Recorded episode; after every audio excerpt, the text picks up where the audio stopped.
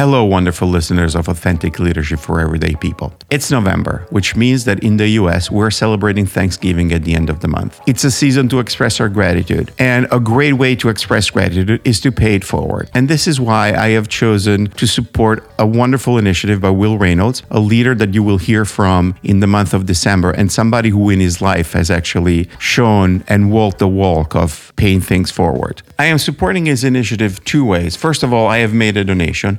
And second, I'm going to turn the microphone over to him to tell you what he's doing. After you hear that, I'm going to quickly come back and tell you where you can make a donation to support it. Howdy, friends. I'm Will Reynolds, and I'm sleeping outside on November 19th to raise awareness, but also to raise a boatload of money for homeless youth in the city of Philadelphia. And the reason why this is important to me is we have a cutoff date. When it's your 18th birthday, you're technically an adult. So that means like if you're 17 years old and 364 days, we have support systems for those youth. If you're one day later, there's a lot fewer resources, and we throw those youth into adult homeless facilities with a lot less government support. And that is why I'm sleeping outside because the Covenant House, for whom I've been sleeping outside for 12 years to raise money for homeless youth in our city, they focus specifically on that 18 to 22 year old youth who's probably still more like a kid than they are like an adult. And now they just don't have as many resources. So that's why I'm sleeping out. Would appreciate your support. Thanks so much. As you can tell, it's a wonderful cause. Let me just share what resonated with me on this and why I chose it as something to support this month. The first thing is the fact that it is local to his own community. The second thing is that he's actually doing an action that puts him on the same level as the people that he's helping. And so it shows a tremendous amount of empathy. Third and finally is the fact that, as you have heard, he's been doing this for 12 or 13 years, which shows a tremendous amount of commitment and consistency. So if you want to help to donate, go to bit.ly backslash helpwill1122, spelled B-I-T dot L-Y backslash H-E-L-P W-I-L-1122. Yes, Will's name is spelled with only one L. So once again, it will be H E L P W I L 1122. Thank you so much. Any donation helps. It was quite interesting to start a company here in Boston because I was exposed to startups and founders who were gigantic and doing things. The environment and the ecosystem is 10, 100 times bigger than it is in Italy. So certainly when I went back to Italy, because that's where we started with the market, I felt kind of more confident and less scared than my fellow, I think, founders, because I had I'd seen what it could be like. I had seen what the competition was in the States. And so it felt more comfortable and more home style, less scary for sure.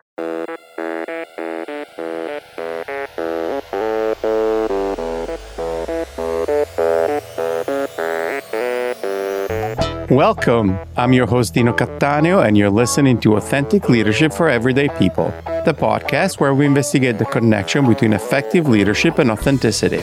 If you're looking for inspiration and tips on how to become a better leader by being your true self, you're in the right place.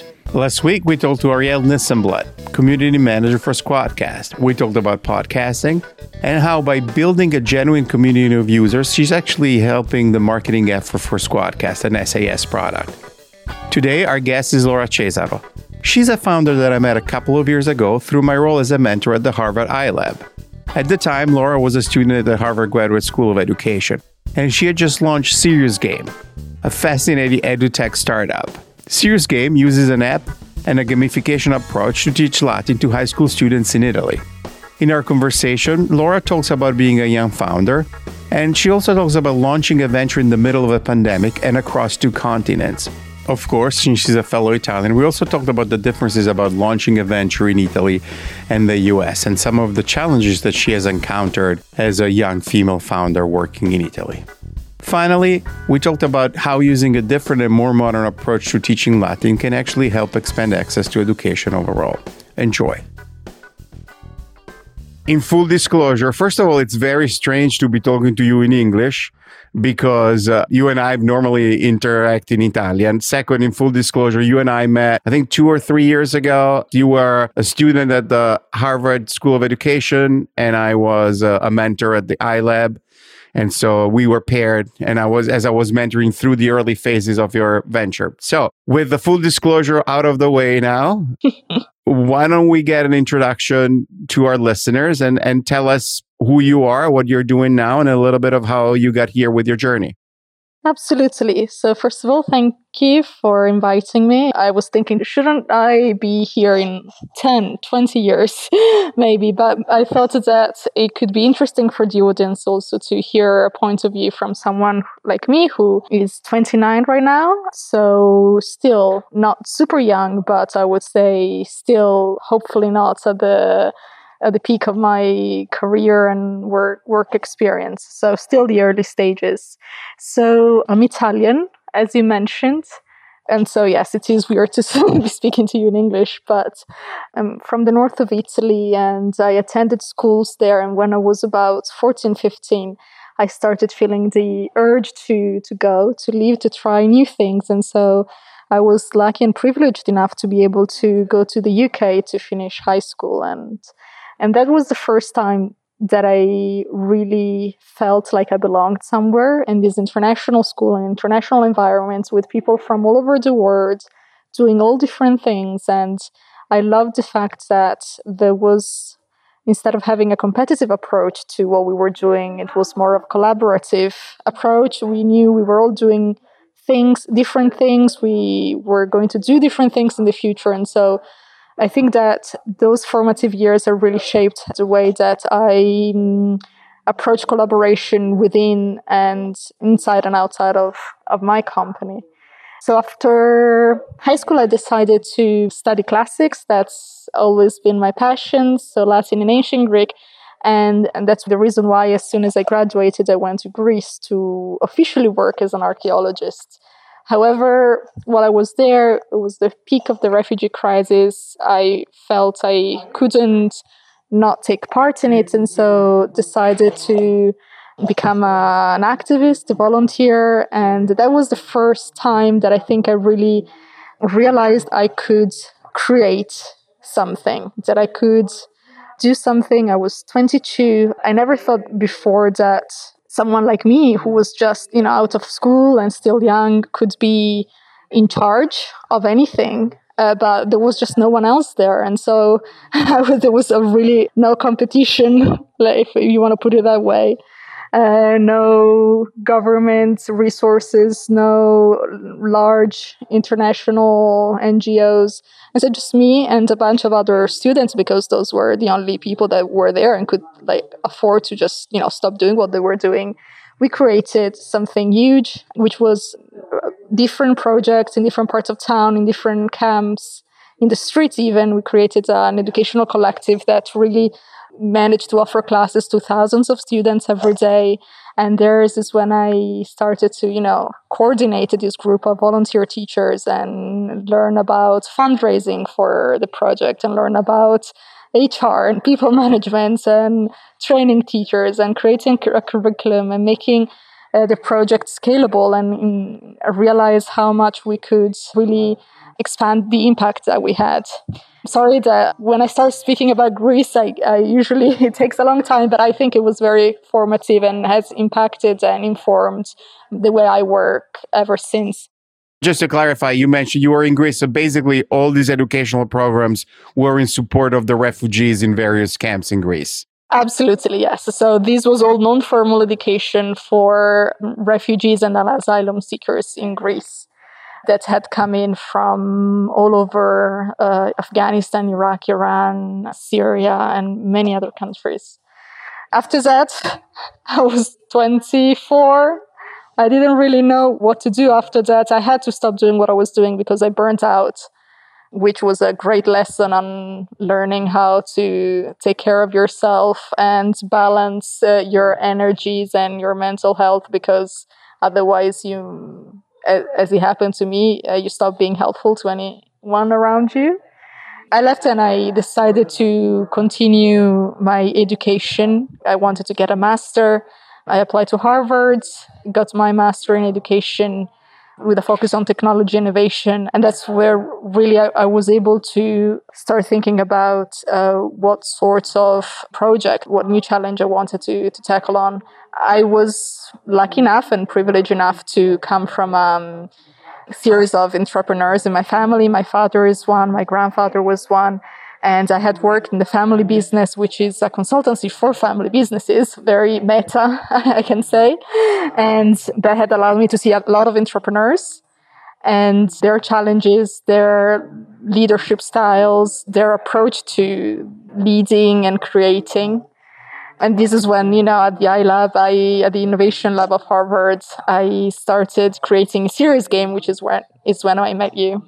I think one of the reasons why I was really attracted to be paired with you on the project is that uh, Serious Game tackles a problem that uh, I and many of my friends dealt with in our high school years in Italy, which is the way that Latin is taught in high school, and and basically provides an alternative way and more access to Lat- to, to studying Latin. Exactly. I think the common one of the common threads in all the projects that I do is an approach to uh, expand access to create more inclusion and inclusive spaces. And I understand it's hard for non-Italian audience to understand this, but the, the study of Latin in Italy is very elitarian. Even in public schools, usually those who go to this high school are people that have uh, come from families who have gone to these high schools and have, or have the means to, uh, to pay for private tutoring, which then leads to to higher education. So uh, having faced those challenges myself, I really wanted to offer an environment that was more inclusive of different students and different way of learning. So that's the mission of, of Serious Game. And it's interesting for me because when you tell your story, there's the Serious Game is a little bit of a combination of your passion for the classics in university the discovering the context of actually teaching, which was not something you were thinking about until you went to Greece, correct? My mom is the teacher, and I had very early, I had said I will never get into teaching. That's not what I want to do. And and in one way or the other, I still managed to include that in uh, in my profession. The third component is the fact that there's also like a personal part of it, which because I think you and I have had conversation around the process of learning Latin and the fact that because it is taught, at least in Italian high school, only a certain way, if your learning style doesn't match that style, it has serious consequences. Absolutely. So I was one of those students whose uh, learning style did not match the way it was taught.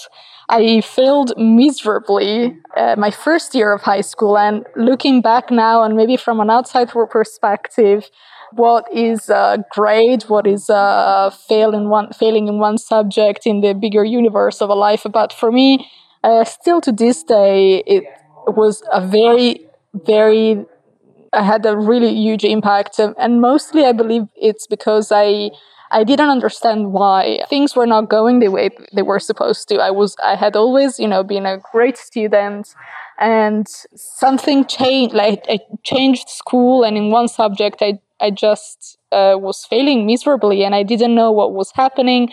Everybody around me did not have the same issues. So I really felt like an outcast. It just, uh, this sensation and this feeling of failure started from Latin, but it managed to permeate all the other sides of uh, my life, my body image, my friendship, my stat- status. I, I felt like a failure in everything.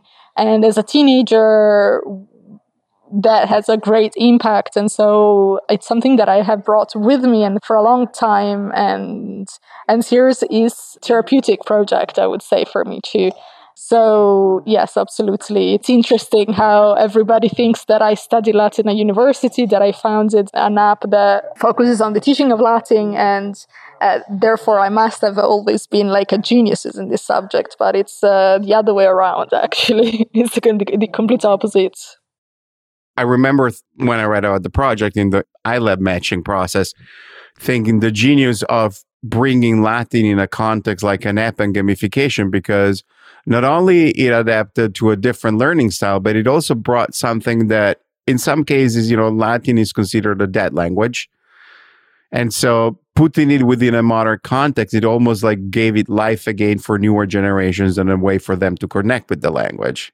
Absolutely. I so this is something that I love and I'm very passionate about. And I do not advocate for the expansion of like the study of Latin everywhere in the world. I think it's very uh, important to to me being born in Italy and to those who grow up in a Western society because even here um, it is still at the base and the roots of our culture. So it is, is very important to be able to to know where we come from and uh, what a legacy we still take from society that ended more or less 1500 years ago but I do believe that there is an inherent uh, value in um, understanding the dynamics of our past and our roots.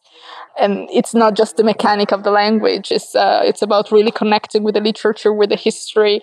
And um, I think this is the key that we offer our users towards the past. And the idea is not to make it like, lie about what it was, make it, you know, all wonderful. It's not about canceling the things that we don't like nowadays.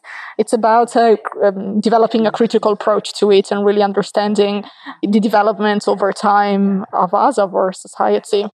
All right, great. So you came up with the idea, you know, you saw the problem, you had faced it yourself, and now here you are. You are a trained in the classics with a pursuing a master in education. And now you have to build an app. What were some of the initial challenges that you faced? And what were some of like the critical decision that you made that you think helped you? And maybe if there's like some critical decision that went the wrong way what did you learn from it if i have to be honest i mean we could talk about the details about you know choosing the right partner like the right software house, uh, make the right interface. These are very much details. But for me, if I have to think about what were the key and vital, crucial points, it's it's always been about people. It's all about being encounter. So there is this phrase that my dad has gifted me, which is not his, but it's a quote that says, "The life is um, the art of encounters, is the light of is the art of meeting." And I think if I have to think back on the past few years, it, it cannot be more truth. I think the hardest part, as I said, I think that despite the facade, despite the ability to be in a room with investors or at Harvard or I deep down, I'm still a quite insecure person. And so maybe the biggest challenge for me was really to start this project. I had written this down on a piece of paper when I was 17, so 10 years before I started Serious Game. And I have written down exactly what I wanted to do. I remember I was in Cyprus doing a work experience and I said, this is, this is something I have to do. But it took me 10 years to actually start because I didn't think I was good enough. I didn't think I was old enough. I didn't think I had the skills. And I think that it's kind of like making a baby. Like when people say, Oh, you'll never be ready. Like, don't think that there will be like, you will not have a time where everything is perfect. So I kind of had to decide, okay, maybe I don't have all the knowledge related to finance. Maybe I don't have, you know, I'm still in grad school. Um, maybe I don't have everything figured out, but I want to do it and I want to do it now. Like I have to start. And what helped me take that step was uh, mm, a friend of mine, and she is a um, fellow entrepreneur, another female founder. And to have someone next to me who was being an entrepreneur and being a female and, and being as young as me and doing it, I really felt really made me confident that I could do it too. And this is when we talk about the importance of representation and why I, I appreciate you inviting me because I think that's what I could bring to the podcast as you know being someone younger maybe than the previous guests. And so that's I, I think for me was a, a key moment. And with that, as it's always been surrounding myself with people that shared my values and shared my vision and I connected with my vision, even if, you know, maybe in the beginning they didn't completely understand it, but then really connected with that. And, and I'm not talking about just the people I hired, but I'm talking about investors. I'm talking about mentors. I'm talking about even providers such, you know, the software house. And especially in the startup world, the venture world, there's this kind of competitiveness and eagerness to raise fund as much fund as possible. And so I, I had, I was uh, in the incubator I was in, I had fellow founders who would just, you know, come in and say, I've raised 3 million, I've raised 2 millions. And I didn't feel that was the right path for me. I felt that when walking into a room with the investors, with partners, I wanted more than just the money they could offer. I had to connect them on a, with my guts, we say in Italy, right? I ha- it had to feel right. And I think that has again, those have been the most right choice that I've made to follow my instincts. And I think I, you're never sure 100%. So these, uh, maybe one day I, I will discover that I made um, a wrong assessment, but so far it has worked pretty well, I think. How do you think that starting the venture within the context of the iLab, so being exposed to American founders and other company has impacted your relationship with investors and other founders in Italy because the, the in some ways the culture in Italy is a little different and I think that the certainly edutech space in Italy is not viewed super favorably. So what was the impact of being not just in that bubble in Italy but being open to like a more international? It was quite interesting to start a company here in Boston because I was exposed to startups and founders who were gigantic and doing things. The environment and the ecosystem is 10, 100 times bigger than it is in Italy. So certainly when I went back to Italy, because that's where we started with the market, I felt kind of more confident and less scared uh, than my fellow, I think, founders, because I had I'd seen what it could be like. I had seen what the competition was in the States. And so it felt more comfortable and more home style, less scary for sure. Even though I think that the edtech system right now in Italy is really uh, booming and there's a lot of interest even from outside of Italy right now. It was a sleeping giant, as they call it, when I uh, arrived. And so it was quite interesting to be one of the few first startups in the ecosystem. And it's such a small world. We all know each other. And so, um, you know, all this uh, among startup with the founders, with the investment groups. So it's definitely there's less room for mistake and yes, like your reputation in Italy is much, I think, more important than in the States because there's not really running away from Italy. Here in the States, I guess you can. It's so big that not everybody knows everyone, especially at the early stages as as we are. You know, one thing that you mentioned is that your family is an entrepreneurial family and you have you've spent from an early age as you've been involved on and off with your family business advising other family businesses. How has that helped you as a founder? I think we have to be, when we talk about our own path, I like to be very upfront about privilege. And I think honestly, being born in that environment has been one of the biggest privileges that I had because having lived next to entrepreneurs my whole life, I knew what it was like. I knew what were the challenges, what were the rewards. And I'm, to- I'm not talking about, uh, you know, reading a financial plans, but I'm talking about the emotions that goes with creating a business. So I knew what it's like to feel alone, to feel lonely as a founder. I knew what it was like to feel a responsibility towards your employees and, you know, sometimes being scared of not being able to cover the salary in the net, like uh, after two months for everyone and knowing that they rely on you for uh, taking care of their families. I know what the challenge is, what it was like to be awake at night when you have to sign, you know, a mortgage with the, with the bank and, you know, take a risk in something you believe in. So these were all emotion that I had seen my father going through and that he was smart enough to share with me from a very early age. So I think that I knew what I was getting into for sure. The other, as I mentioned, so this growing up in a business gave me that the fact that our business is a family, a consultancies for other businesses, it meant that I had the possibility to really span through different markets, through uh, see a lot of different companies doing very different things, but see the common threads between the different entrepreneurs. So I was able to see the different leadership styles. I was able to assess and analyze what the values that the different entrepreneurs had and their, their traits. And so I think that I had time to know what type of entrepreneur I wanted to be, what type of leader I wanted to be, because I knew I could observe and kind of, you know, had all those case studies basically every day and, and seeing those from up close. So, how would you define the type of leader that you aspire to be? What, what were some of the key traits and maybe some of the examples of situation that made you decide I wanted to be this and not that?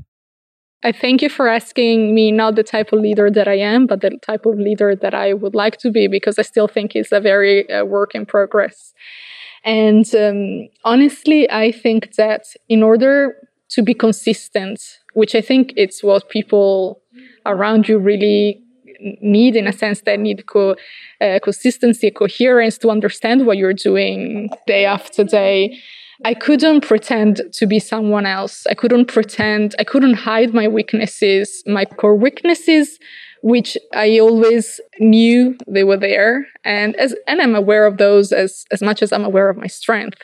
So for me, it's always been important to, to be upfront and open about my uh, shortcomings, maybe what I think could uh, could be my weaknesses, and make sure to surround myself with people that can balance those out but especially to put in place uh, strategies to make sure that the business uh, and the operations are not affected by those. So I think as a leader, I'm very, oh, I would want to be and aspire to be very open and vulnerable in, in a way maybe to to those around me but show that my weaknesses and my vulnerabilities do not necessarily define me and do not necessarily make me less valuable in what i do but I think that not pretending to be this uh, perfect person for those around me makes them also feel comfortable and supported in their moments of needs. And so that, uh, because we have to admit we're all humans and we all have those moments. And so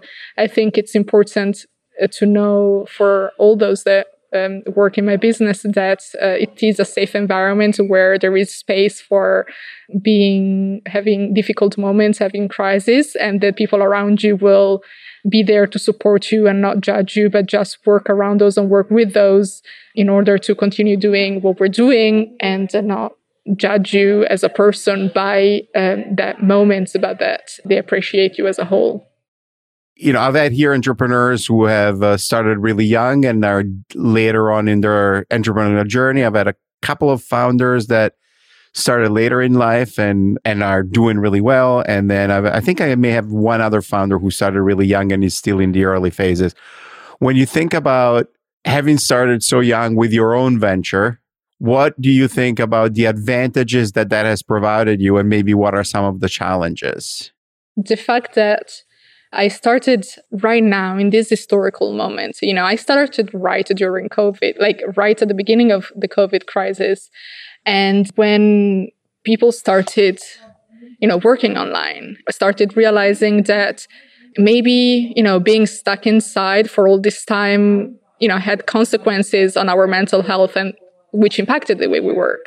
So there was a space for the I would say, disruption of the conventional way of working. And so I was able to bring in my approach, which is very flexible. We all work remote. We see each other every two, two months.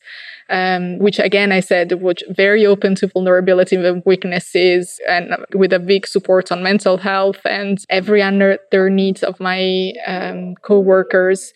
And so I think that there was space for that. I, maybe if it had happened two years prior, or if I had done it and surrounded myself with people that were much older than me and used to a different type of working style, especially in Italy, where things uh, are usually done from nine to five in the office, uh, very hierarchical, very specific style, it would have not worked as well. So I don't think it wasn't just me being young, but all the team being young that allowed us to really decide and create what we wanted in the way we wanted. So we were, we really had this freedom of creating the, uh, the work environment that we as young people aspired to, to be in. So I think this is the positive aspect of being young. Surely as a negative aspect is the fact that again, it depends in which environment you're in, but being young woman in business in Italy, sometimes it's hard to be taken seriously and to be trustworthy. And I think that I had to lean on the partners that I had surrounded myself with uh, the the Harvard brand, the investor brand, the specific consultants to really allow people around me to believe in what I was doing.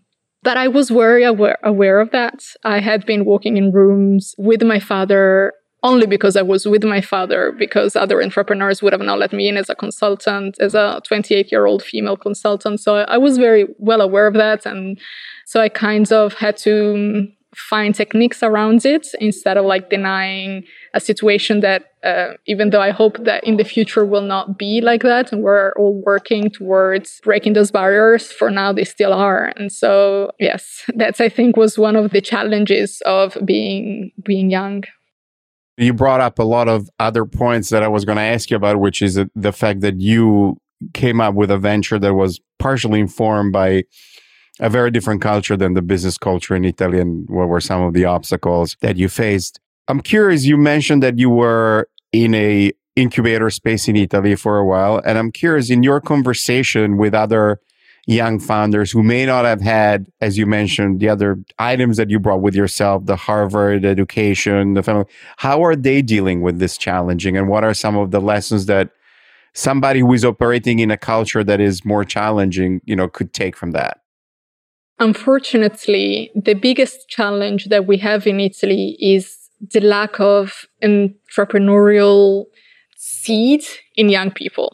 So we are told that we need to be, you know, you're young, you keep your head down, you listen to what old people have to say. And then once you did all your, we call it gavetta, after you pay the dues, maybe we'll listen to you.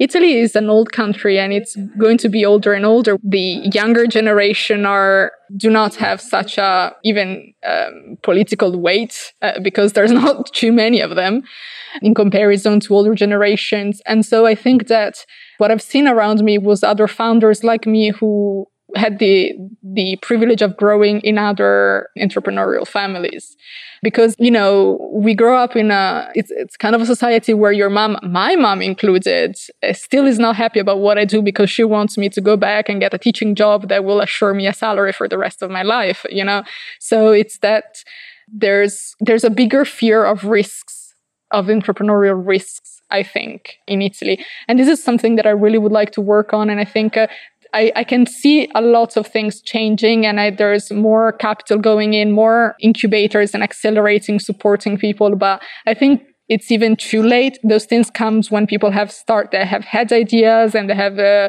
you know, started a product and maybe are in a pre-seed or seed phase.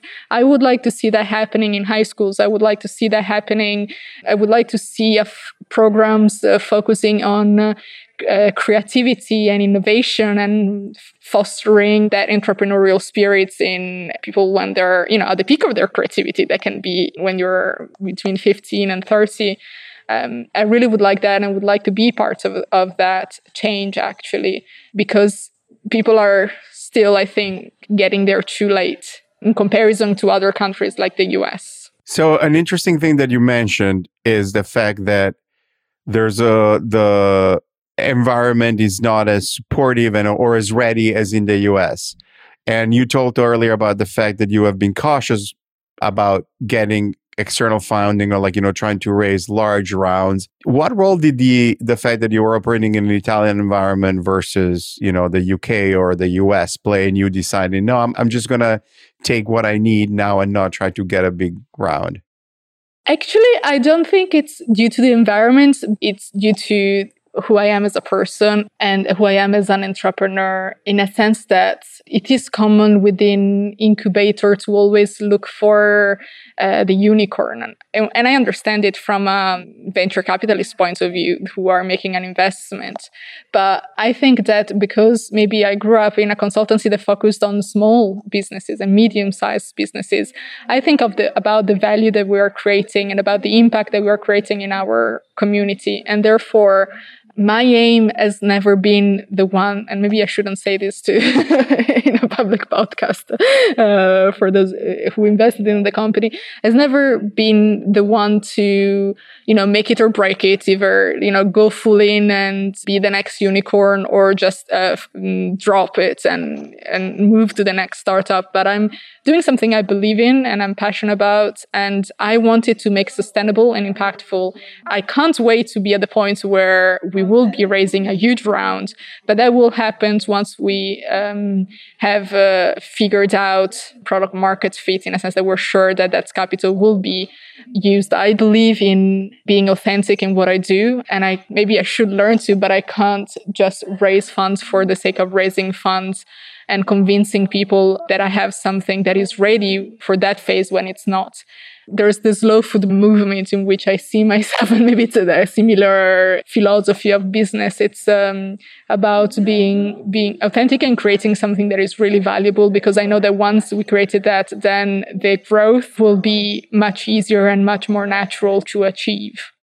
Yeah, and just for the, it's funny because the slow food movement, even though it's got an American or British English name, it's actually an Italian movement that it's all about cooking slowly, authentic products, and eating slowly, and it's sort of it's the opposite of the fast food movement. Exactly, it's it's a focus about eating and like cooking with um, elements from your own surrounding. So with the products that they grow locally and they have a tradition. And uh, but yes, it's a movement that was born in direct contracts to the fast food fast food movement.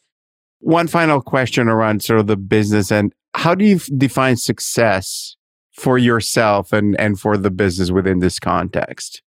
Personally, my aim business wise, when I think about my business, is making the project that we have and the impact that we're having as big and as extensive as possible in a sustainable way. So having come from nonprofit w- world, having come from uh, solidarity, of course, the values and the impact that my product and my company uh, has is one of the um, top priority, but it's not the only one. We are for profit and we chose to be for profit because we want to make it sustainable, because we want to make sure that we're not leaning on others, on external uh, funding to um, to be able to bring this innovation and this create this impact. So this is the the time that i will say successful is when we have optimized the impact and the growth that it can have. So for me it will be successful when uh, i have not reached 0.5% of the market, but my aim is 20, 30% of the market. I want to, because I know that the market needs it. I know that the people and the students need it. And I know our product is the only one that is actually offering and they can help those needs. So certainly from a business point of view, that is success personally, it comes with rather than freedom, I would say agency and autonomy. I have built a job for myself and that allows me to to choose who I surround myself with, to choose where I work, to choose how I work. And I think that's the biggest privilege and the biggest gift that I could have given myself. And I'm so lucky that I managed to have done it so early in my life. I never wanted to say, oh, you know, I'll be happy and I'll be free when I retire. I wanted to be able to spend my life every day how I, you know, in a sustainable way, in a feasible way, of course, but how I envision within the values that I have for myself. And this is knowing, you know, that it could all end uh, tomorrow. I didn't, want to, to wait for that until I was 70 and retired. And I think that's the thing that makes me the happiest and I'm most jealous and of and try to preserve. I would say that. And honestly, when I look at other founders, especially in Italy, the money aspect of success. Of course, like we all want to, you know, earn a lot, make a lot of money out of our companies. We're not saying that money aspect doesn't, is not there. Of course it is. But if it were just that, uh, I think there are easier way to to become rich because as a founder, you're going to spend many, many nights alone, convincing the world around you that what you're doing makes sense. And you need to really be passionate about what you do and really believe in what you do. So I think that if you're just doing it for the money, if you're just looking for something that will make money, after a certain while, you'll get bored and find another way to make money. Maybe I, I maybe I'm a bit naive, but I think for a successful startup, there needs to be uh, that thrive. There is either wanting to you know have impact or cr- disrupt how things have been done for a long time that's what i think we want to succeed. Great. So right now obviously serious game is only in italian correct? Yes yes. Where can they find it? Well they can find it in the app stores apple store and ios and google play. Uh, they can also find the website. We do it is uh, available in English, the website for those who are interested. But the content right now is uh, adapted uh, to an Italian curriculum. So this is why we're not catering to and selling to American schools yet. But we have uh, some pilot. What's the URL for the website? It's uh, www at seriousgame.it. Yes. And so, yes, we have a pilot project in the US that we're trying. So if you are from the US and you are teaching Latin, please do reach out because we're really interested in uh, the American market too. But it's not just is um, right now we're still in the validating the product here in the States. Now let's go to the personal question. What's your hobby or interest outside of uh, work and one that maybe has impacted the rest of your life and work? Yeah, it's an interesting question in a sense of serious game is my hobby. That's what I think about when I'm not working. But if there is one thing that maybe the only thing that can really take me away from work is the mountains. I come from the Dolomite, which is the beautiful mountain range in the north of Italy. And so for me, hiking and being immersed in nature, that I wouldn't call it an hobby, but that's the other thing I do. So I either do serious or I'm in my mountains and that defines who I am. It's a big part of my identity. Great. So other question, you may have heard it before since you mentioned you listened to some of the episodes. Uh, what is the business expression or jargon that drives you crazy? so many, so so many. One I mentioned and is the everything is a startup. Everything is a is, is a startup, and sometimes I'm like, what about creating a business that is valuable and sustainable and is making an impact in your community?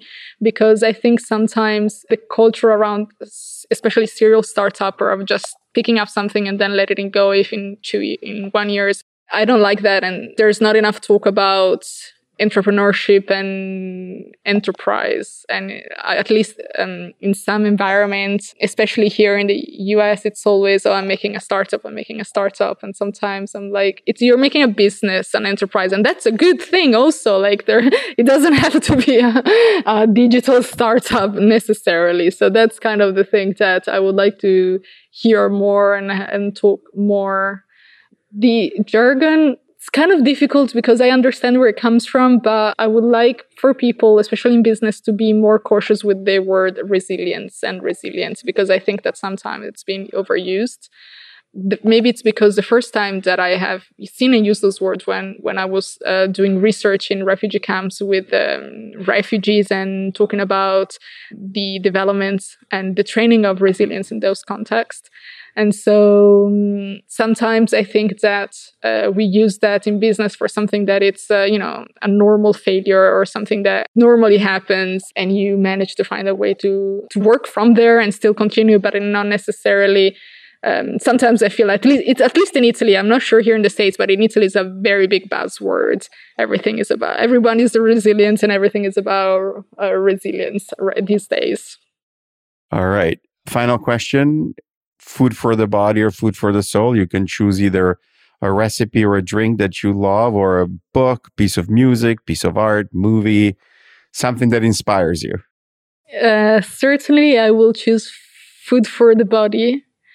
And I would like to share something that is very dear to me and some very, I would say also private. And it, this is a dish called the pearà. And I'm sure that you're Italian and I'm not even sure you know what it is. Do you know what pearà is? Pera? No. Like the, just the fruit, just the fruit or? See? no, no, no, not pera, but pearà. So, and for the audience, I come from Verona, which is like an hour and a half drive from Milan, where you're from. And, and still, you know, people don't know it outside of my city. So this is a very typical traditional uh, dish from my city. The area where I come from used to be very poor. So the traditional foods are quite sad. And this is a sauce that would be on the side of the boiled meat. And it's made of bread and pepper. And as the very traditional dish is in a country, in, a, in each country, all of us from Verona, we only eat the one made by our in our family. So I would never like go into another family and eat that because the rest we wouldn't be right. I would never order it at the restaurant. So I only make the one that my father makes, and my father makes it. He likes to make it for all of his friends, especially um, at Christmas. He will have 40, 50 people over, and I think that's his that defines his way of leadership of having everybody around him in the kitchen and cooking and providing for everyone but using his own recipe and his own little secrets and inspire everybody because i can assure you people eat that thing and they come out inspired and they just dream. And so for me that's food for the body and for the soul and that's just um, it's full of authenticity and identity and, and leadership in, in my family for sure. Laura, thank you so much. I'm very glad that you were on the episode. Thank you very, very much for having me. And I, again, it, it was a bit intimidating. I have to be honest, but thank you for making me very comfortable and giving me a chance and opportunity to, to tell my story. Yes. You know, as I said, we're both intimidated by the fact that we're doing this not in our language. So. Thank you for listening to this episode. If you enjoyed it, find a friend who may enjoy it and tell them that they should listen to it. And if you really like the show, tell your friends and post about it on social media. Make sure you're subscribed to the show on your favorite listening platform so you don't miss any episode. And if you listen on a platform that allows reviews like Apple Podcasts or Goodpods, please leave us a stellar rating and a review. Remember to stay tuned because at the end of the credits, I will play a song by Susan Cattaneo, one of Boston's best singer-songwriters. For more information and links for Laura and Serious Game, go to the podcast website, al4ep.com, spelled with the number 4. You can email me at dino at al4ep.com. On Twitter and Instagram, look for at AL4EDP with the letter D. And on Facebook, look for Authentic Leadership for Everyday People. This episode was produced by me, Dino Cattaneo, with additional edits by Pro Podcast Solutions. It was recorded remotely using Squadcast.fm. The theme music was composed, produced, arranged, and recorded by Nicolas Cattaneo, who also played keyboards and drums with Tony Savarino on guitar and Jesse Williams on bass. And now enjoy A Place Called Love by Susan Cattaneo.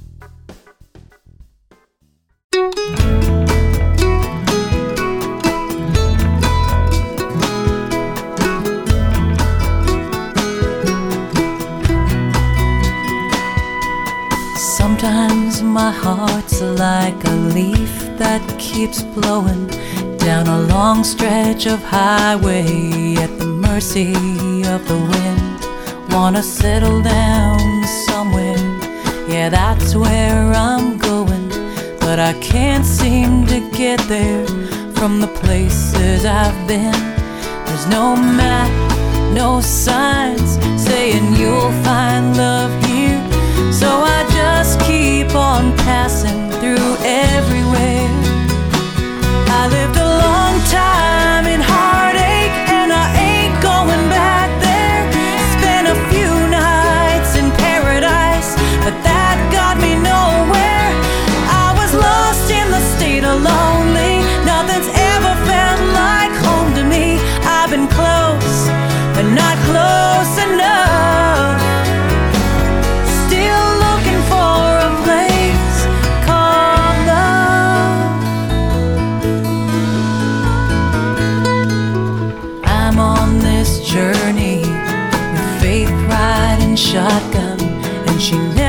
stops whispering, Girl, just believe I could walk in some dusty old road stop and suddenly know in a heartbeat I found what I need. One right turn, somewhere, someone, someday, and I know that's where I'm meant to stay.